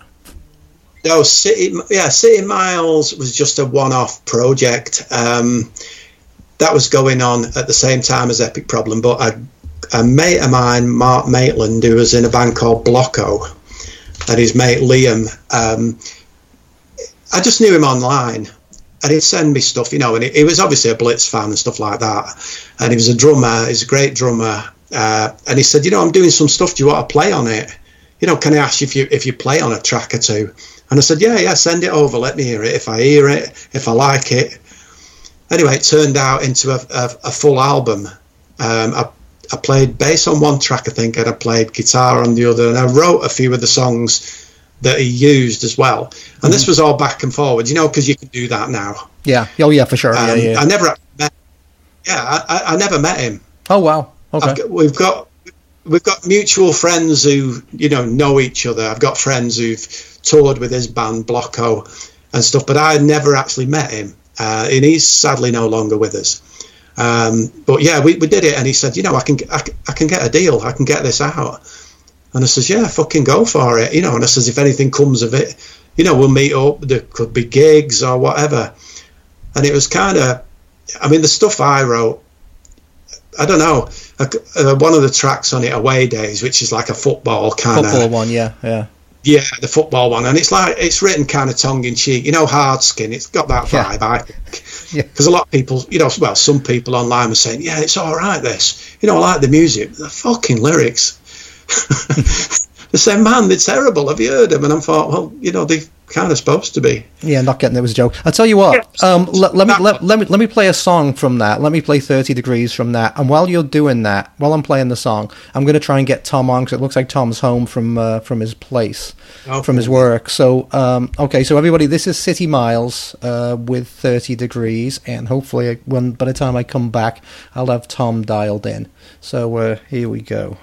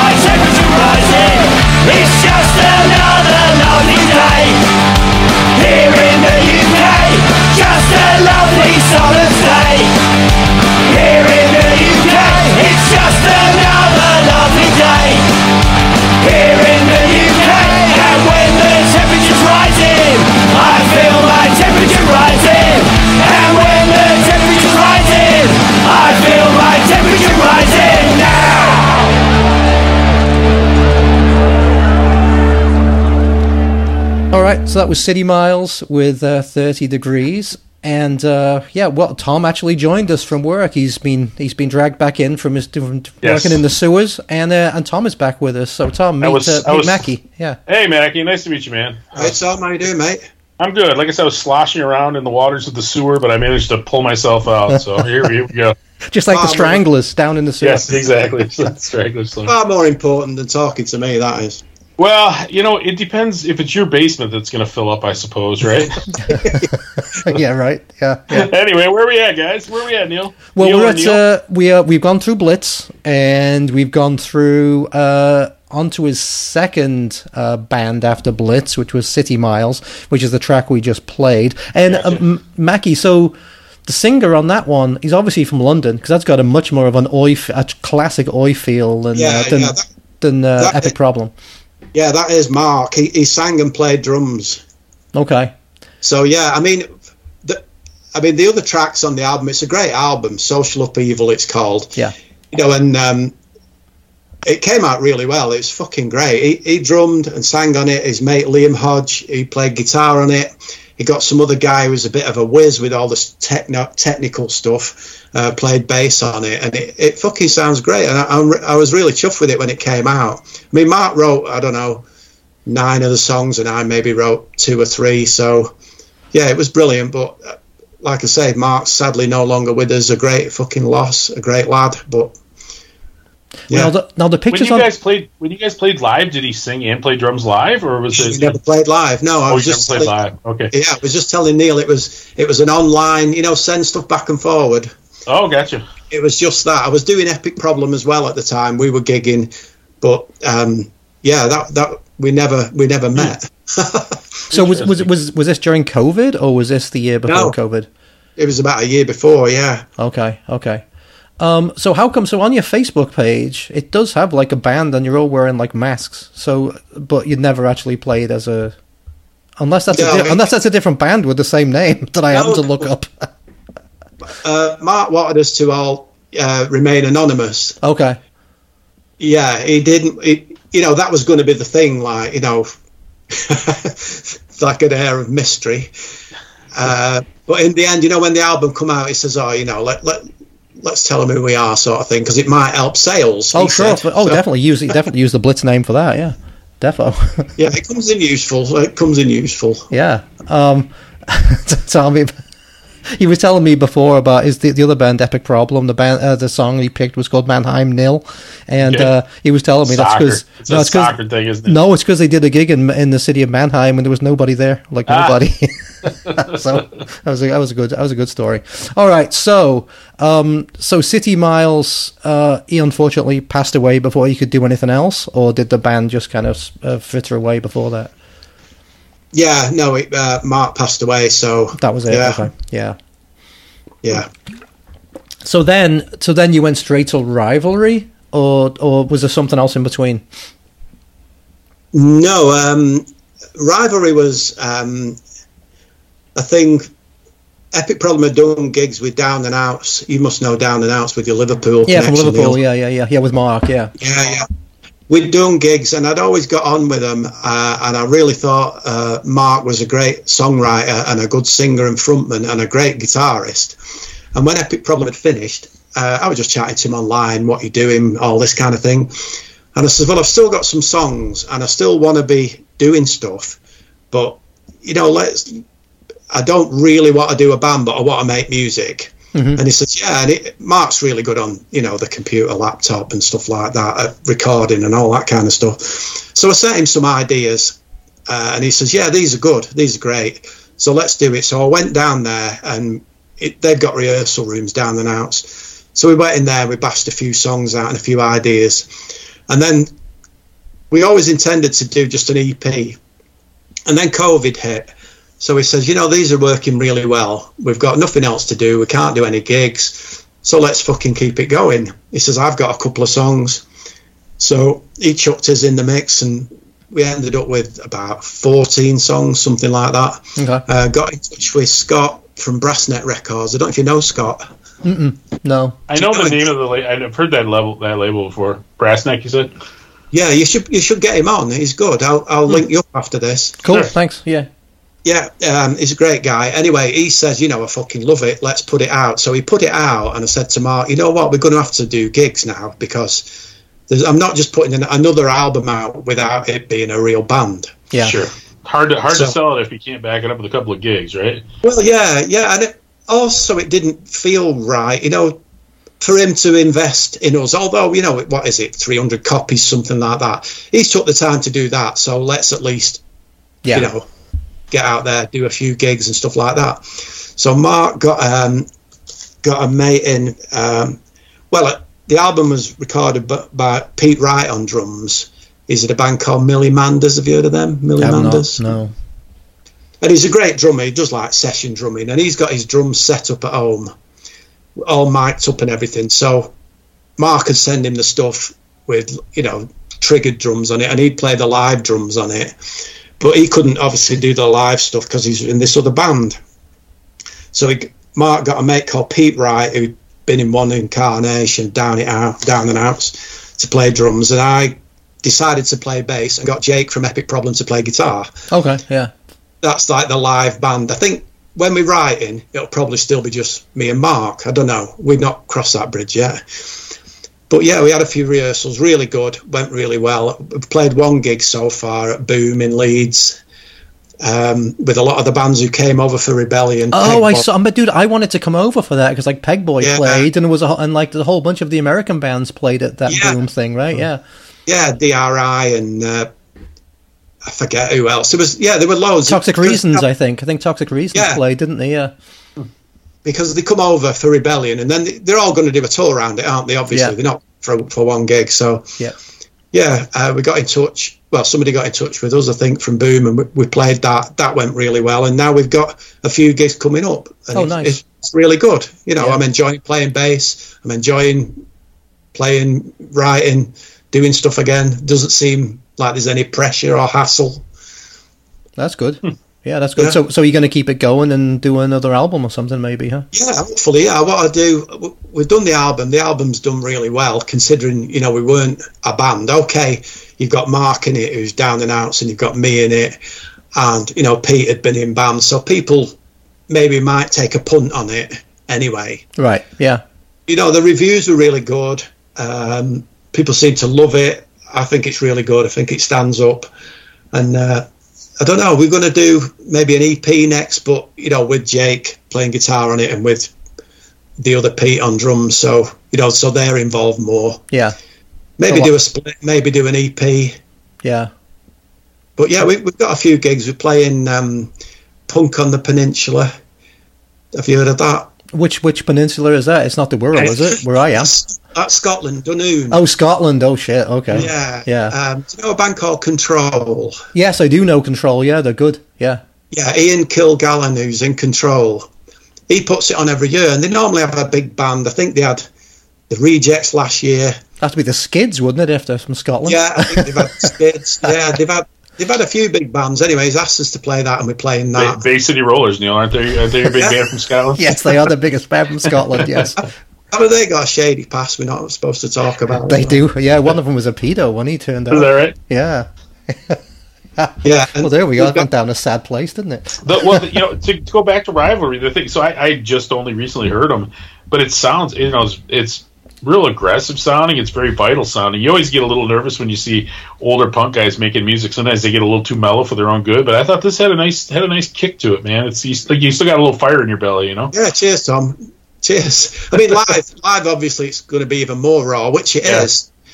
You know, but yeah, I mean, that's that's the kind of stuff I like, and I think that in, you know, we, we like Leatherface and we like Off with Oh, the yeah. Heads and Oh yeah, you know that kind of melodic punk stuff. Sure. But it's got to have. You don't want it too polished and smooth. Sure. You know, you've got to have a few rough edges, or else it's it doesn't do it for me. absolutely.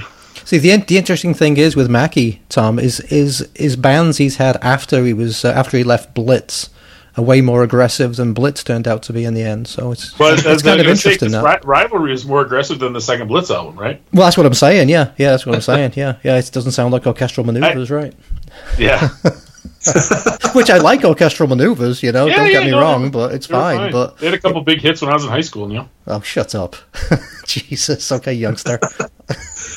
Oh, it's Tom, the young one, is he? He is. He's only Well, I 50. mean, I'm 50. He's a baby. I'm hardly a spring chicken, but yeah. Uh, Young Oh, one's for sister, baby. oh, to go back to those heady days of 50. Oh, yeah, boy. right. Yeah, yeah. I can remember them days. Yeah, yeah.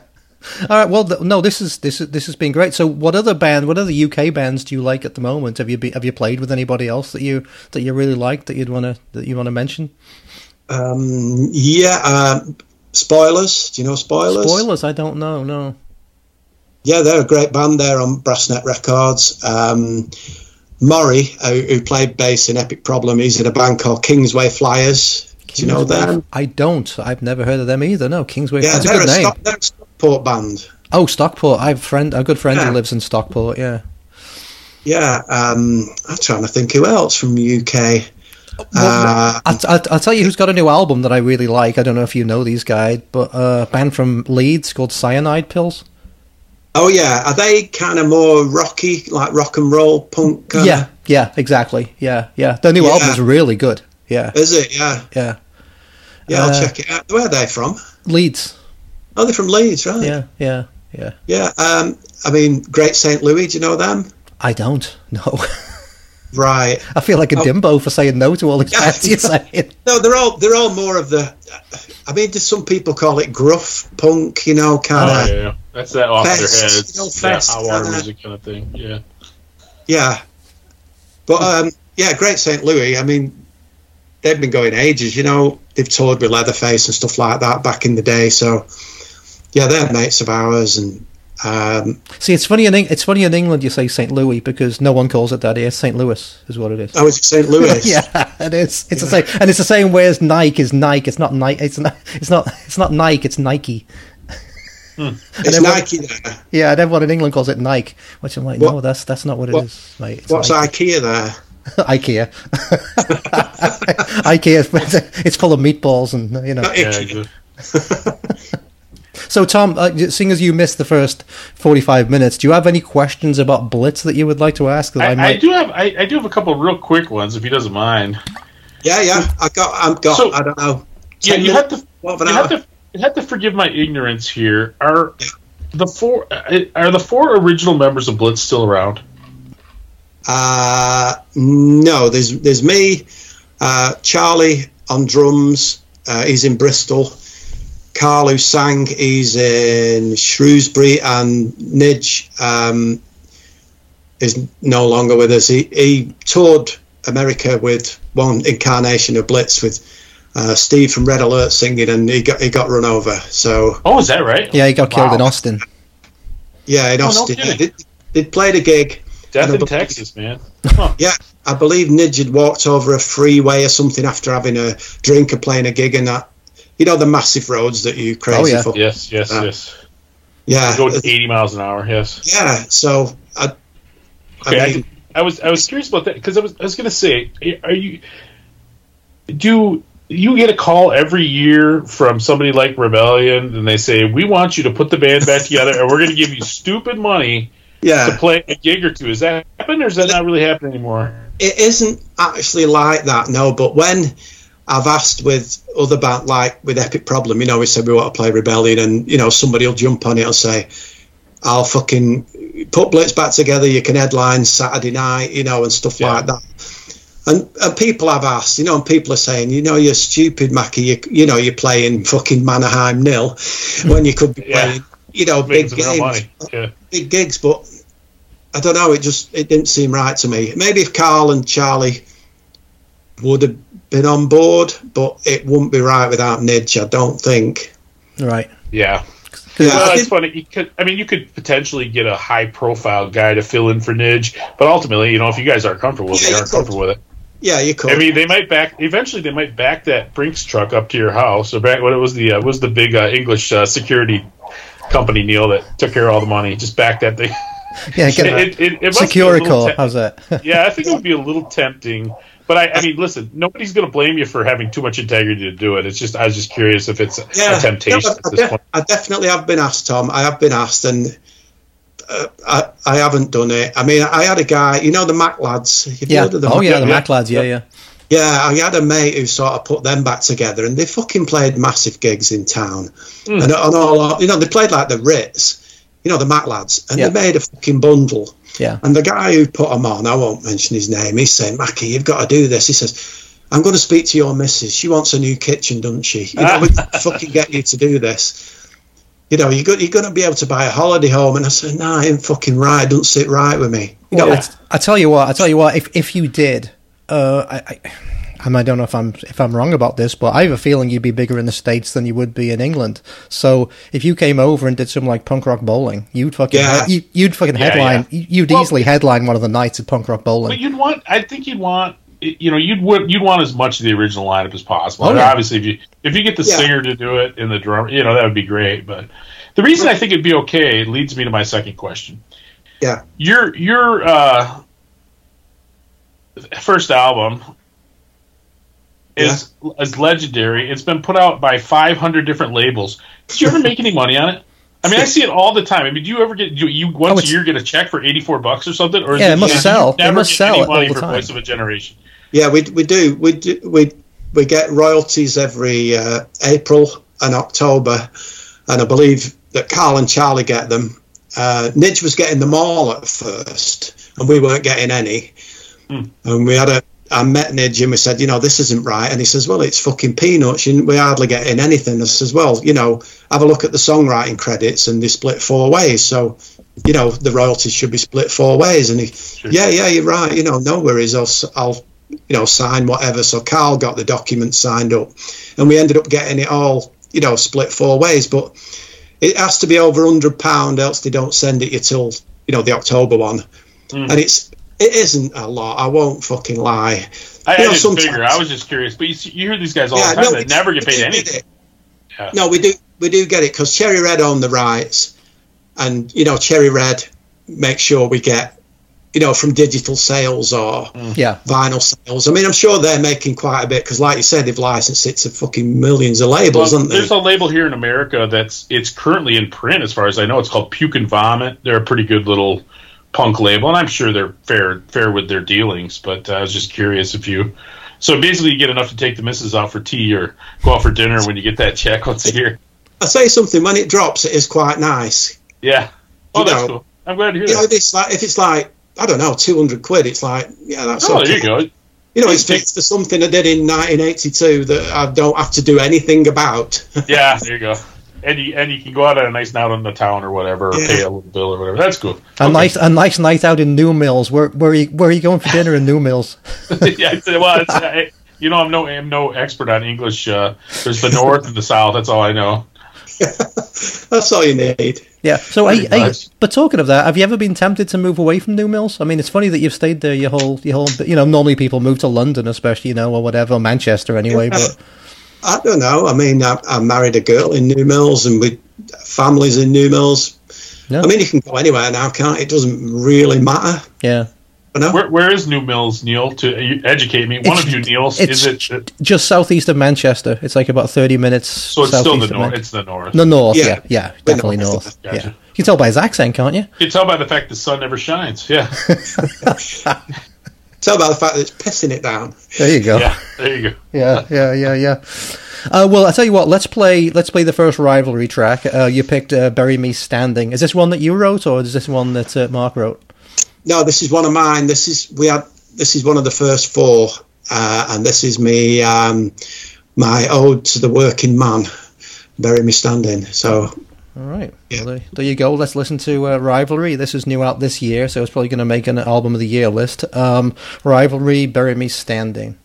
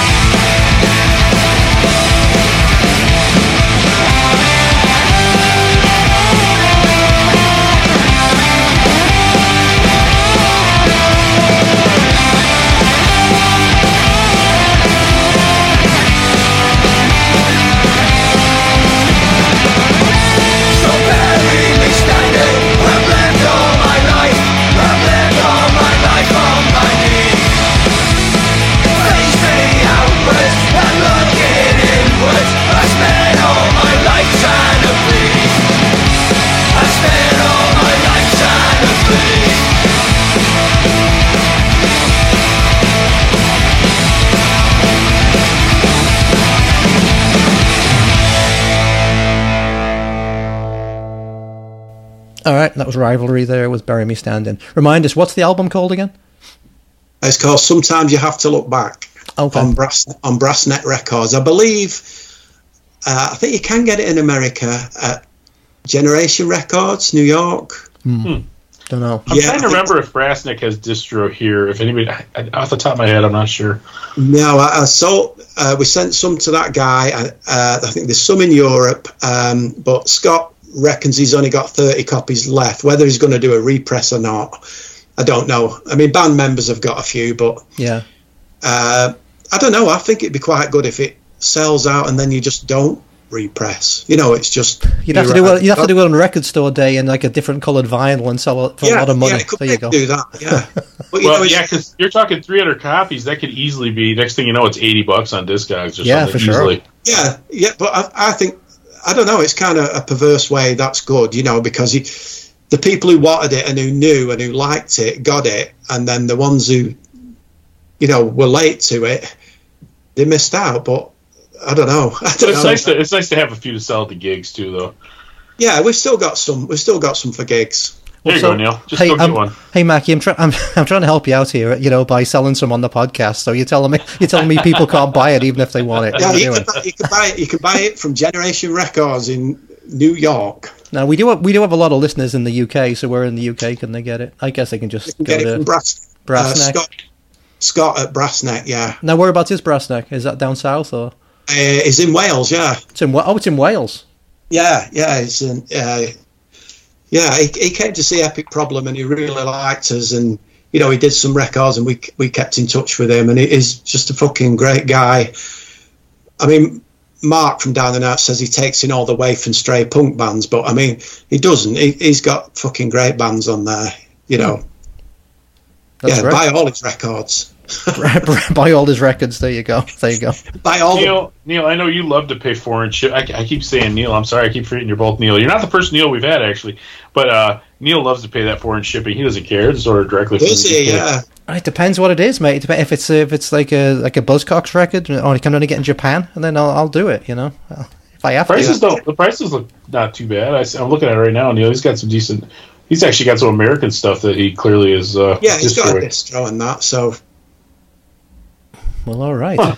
Well, Tom, do you, have, do you have any more? Do you have any more questions for Mackie? Because I know Mackie was on a. He's. He's think he is going out to dinner tonight somewhere in New Mills. He's going out on Is the town. There you go. He Yeah. just got his check. Yeah. It's first Yeah. of October. He's getting. yeah, it's October. Yeah, he got his, it's, he got his blitz check. because I, you know I don't.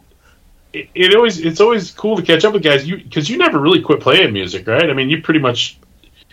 Oh, Yeah, you, a- you missed the podcast, mate. You missed it. Oh, sorry. Did you have an extended break? Oh, I'm He sorry. did. Yeah, we touched on it. I, I did. I did have a massive lull. You know, when I was, I was telling Neil um, when we, I've got two girls. When they were younger, I, I wasn't playing in bands and stuff. Ah, gotcha. but you know, in between, in between Blitz uh, and Epic Problem, there was like I played in a funk band and I played in like a, a funk rock kind of Faith No More type band and a, Huh. shit, shit he like that. he had, dread, tell he had something- I'll tell you dreadlocks then. Man, I love Faith No More. I think they're Yeah, yeah. underrated.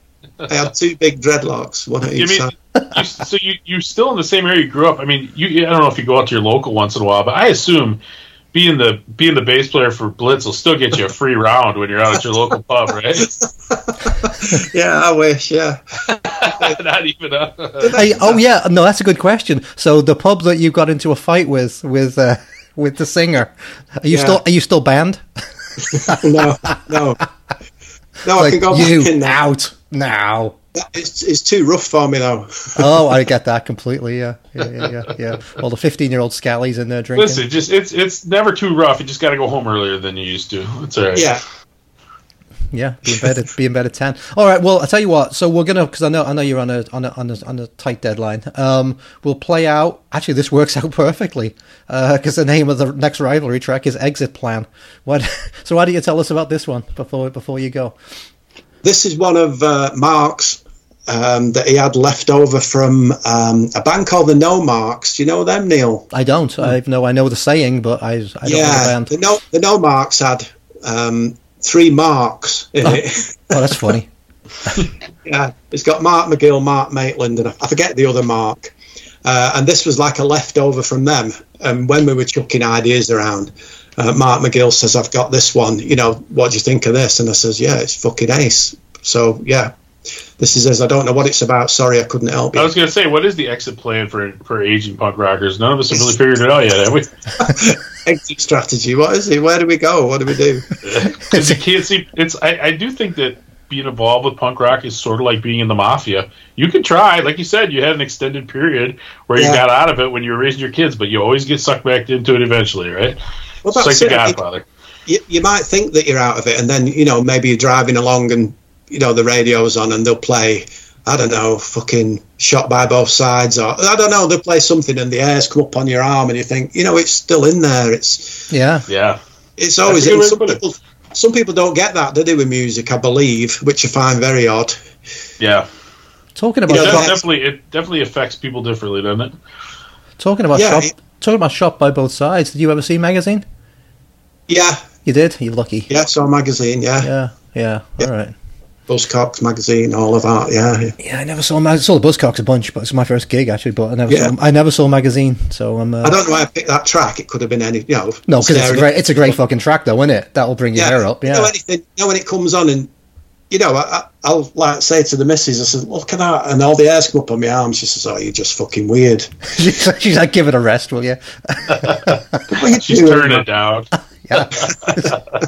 yeah. Yeah, we've all been there. Oh, we haven't played the song yet, have we? All right, this is Rivalry Exit Plan.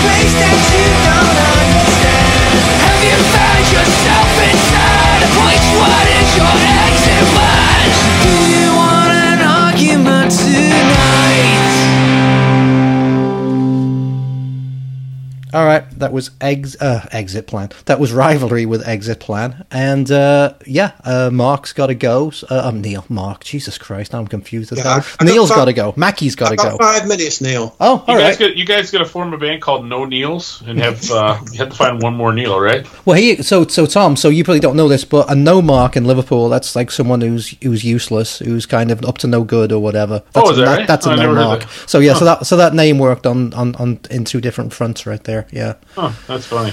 you're in no hoper kind of thing. So uh, Oh, so there yeah. So so you went down to Liverpool to record that album? Did you say? Yeah, we did it at Mark's. Mark's got a bit of a setup. Uh, Mark McGill. Uh, we sent stuff back and forward again, but I went down and did my guitars at his house. Uh, and we did the vocals up here at um, Pressure Drop Studio in Stockport, which a mate of mine runs. Well, two good friends of mine, they run it. I've done, you know, I did. Have you heard the New Age cover that I did? I don't think so. No.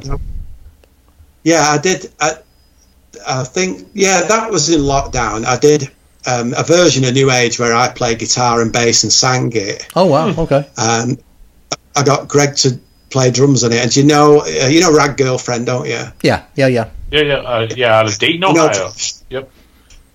Yeah, do you know Josh? Has he been on your show? Yeah, Oh, we've yeah, had yeah, we twice, know Josh well, Yeah, yeah. we know Josh pretty well. Yeah, well, I knew Josh a little bit from when he'd been over here touring.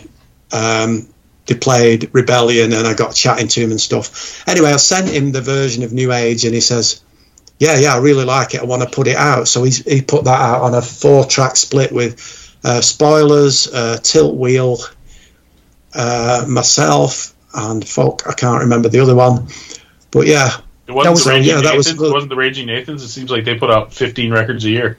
yeah, they're, they're prolific, aren't they? Yeah, man? prolific. So w- was They was, must was, just fucking write songs well, every day. Well, Was he that- must, I, don't, I don't understand how he could put out so many records out of his garage. He's, he really is a dynamo. Josh the dynamo. yeah, I don't think. I, I don't think he sleeps. I think he just I think yeah, he just records music and puts and puts out records. So was, now he's was- running that. He's running that head shop or whatever. I mean, I don't oh, know. Oh, that's that right. guy's- He works in a head shop. Yeah, that's right. Yeah. Yeah. Um, another, another one I did was while we're talking about projects thing, and he's been on as well. Mark Rainey. Oh yeah, yeah. Mark from TKO. Yeah, we love Mark. Yeah, Yeah, Mark- yeah, good friend of ours. Yeah, Yeah, I Mark's the best. Yeah, he's a great guy. Yeah, he, he got in touch, um, and it's funny how it worked out because he just messaged me out of the blue and he says, um, "A band called Soft Kill. Do you know them? Soft Kill? I know the name. Oh, you did that split Yeah, with they're him. You did the split. It looks with him, like right? Yeah. their artwork looks just like Blitz ripoff, right? The artwork Yeah, is like a, I did. The, art- I did. Mark got in touch with me and he says they're doing a cover of New Age and Fatigue. Would you fancy doing the cover for Oh, it? so you did? Oh no, You know, kidding. doing That's it- funny. Yeah, so I did like a take on Razors. Yeah, so it was definitely intentional. So it was intentional. Okay, I got you. yeah, That's cool. yeah. So, um, yeah, so that's that's how I knew Mark, and then I said, um, "Do you know what? I'm doing a project of Rose of Victory. I'm going to resurrect that name and do a bit of stuff." And so I got um, Toby from Soft Kill. He sings one song on it, and uh, Damian from Fucked Up sings the other. Hmm. Uh, and he released it on um, TKO. So, Oh, wow. yeah, that's another thing. So. Now, was Yeah. that any? Huh. Was, was that under your name, or was it? Or was it like? Was it a different band that name was or under something? Rose of Victory. oh, it was yeah, Rose of Rose of Victory. Victory. Okay, okay, yeah. Yeah, I, I, I played the guitar and bass on it. Again, Greg drummed on it, and we went to um, we went to Pressure Drop and did it all. And then I just sent it to Toby with no lyrics from from Soft Kill, and he put all his lyrics on. It. But the one I sent Damian, um, I'd like sang the demo, and he, he kind of just sent his vocals on it. So yeah. So Mark put it out, and it fucking sold brilliant. It, he sold like 500, and he likes all the variants, doesn't he? yeah. Yeah, yeah, the colors. Yeah. you know, all the variants, like, you know, different sleeves and Yeah. different colours. And he, he's, I don't know, I think we sold 500, maybe more. it's funny, I because that soft kill because I see the cover of it, and I'm like, that is so you you recognize the kind of Blitz influenced artwork right off the bat, but I didn't know anything else about it. That's interesting. Huh. Yeah, yeah. I, it, I met him uh, just recently at Outbreak uh, in Manchester, which is like a hardcore festival. But, and I met him, and yeah, he's a fucking top guy, yeah. Huh. Well, he agreed Cool. to do it, and he, he, he just sang it off the bat, and it's fucking ace. He's kind of post-punky stuff. Yeah, his music is all over the place. check check it out. It's fucking well. It sounds big headed. Check it out. It's fucking brilliant. well, I'm always I'm always perusing the TKO website because I they, they they have a lot of great. He's got a lot of great records on his distro and stuff. So next time I order some stuff, I'll throw that one on there. So that yeah, well, on- he's got he's got his own pressing plant, hasn't he? So he does. Yeah, yeah, yeah. He does. Yeah. yeah. that, So on that cover of New Age that that you did that you were talking about, is that under Yeah. your is that under Mackie or which name is that? uh, under? it just sa it just says Mackie. I think it says Mackie Blitz on the back of it. Mackie Blitz. Okay. Yeah, I mean, I can send you a load of links after to all this, which you know. Everything we've talked about, I'll, I'll, I'll fucking bombard you with links. That's fine. No, it's There all go. good. It's all good. Send it to uh, email. Uh, well, are we are we ready to wrap it up? Are you ready to go, my friend? Better let Yeah, go to dinner. Yeah. Yeah. Better go out and hit hit hit all the bright Yeah. lights of New Mills, my friend. Yep, back down the sewer, Tom. yeah, you know, once again, I'm sorry I was late, guys, but it was real nice to meet you, man. I'm glad I was able to catch up at the catch up at the end there. So Yeah, cheers, cheers for asking me to be on. It's um, oh, did I ask you? I can't remember, but anyway, doesn't matter, man. We're Thanks. glad we're glad to have you. You know, anytime we can announce that we're having a show with a guy who played on one of the greatest records of all time, that we, we can live with that. There you go, mate. You're, you're a living legend. See, See how You this are. works. At least in our minds. You're a legend in our minds, pal. I, I'm blushing here, lads. I'm blushing. All right. Well, have a good night, and But yeah, uh, thanks so much, man. yeah, thank you, thank you so much for doing it. Uh, everybody, keep a little mark in your heart. Stay free. Smell you later. Smell you later, everybody. Okay, that brings us to the end of another show. Hope you enjoyed it. Remember, keep a little mark in your heart, and we'll be back the same mark time, same mark channel. That's it, man. Game over, man. It's game over. Ever get the feeling you've been cheated? Good night. What a fucking rotter.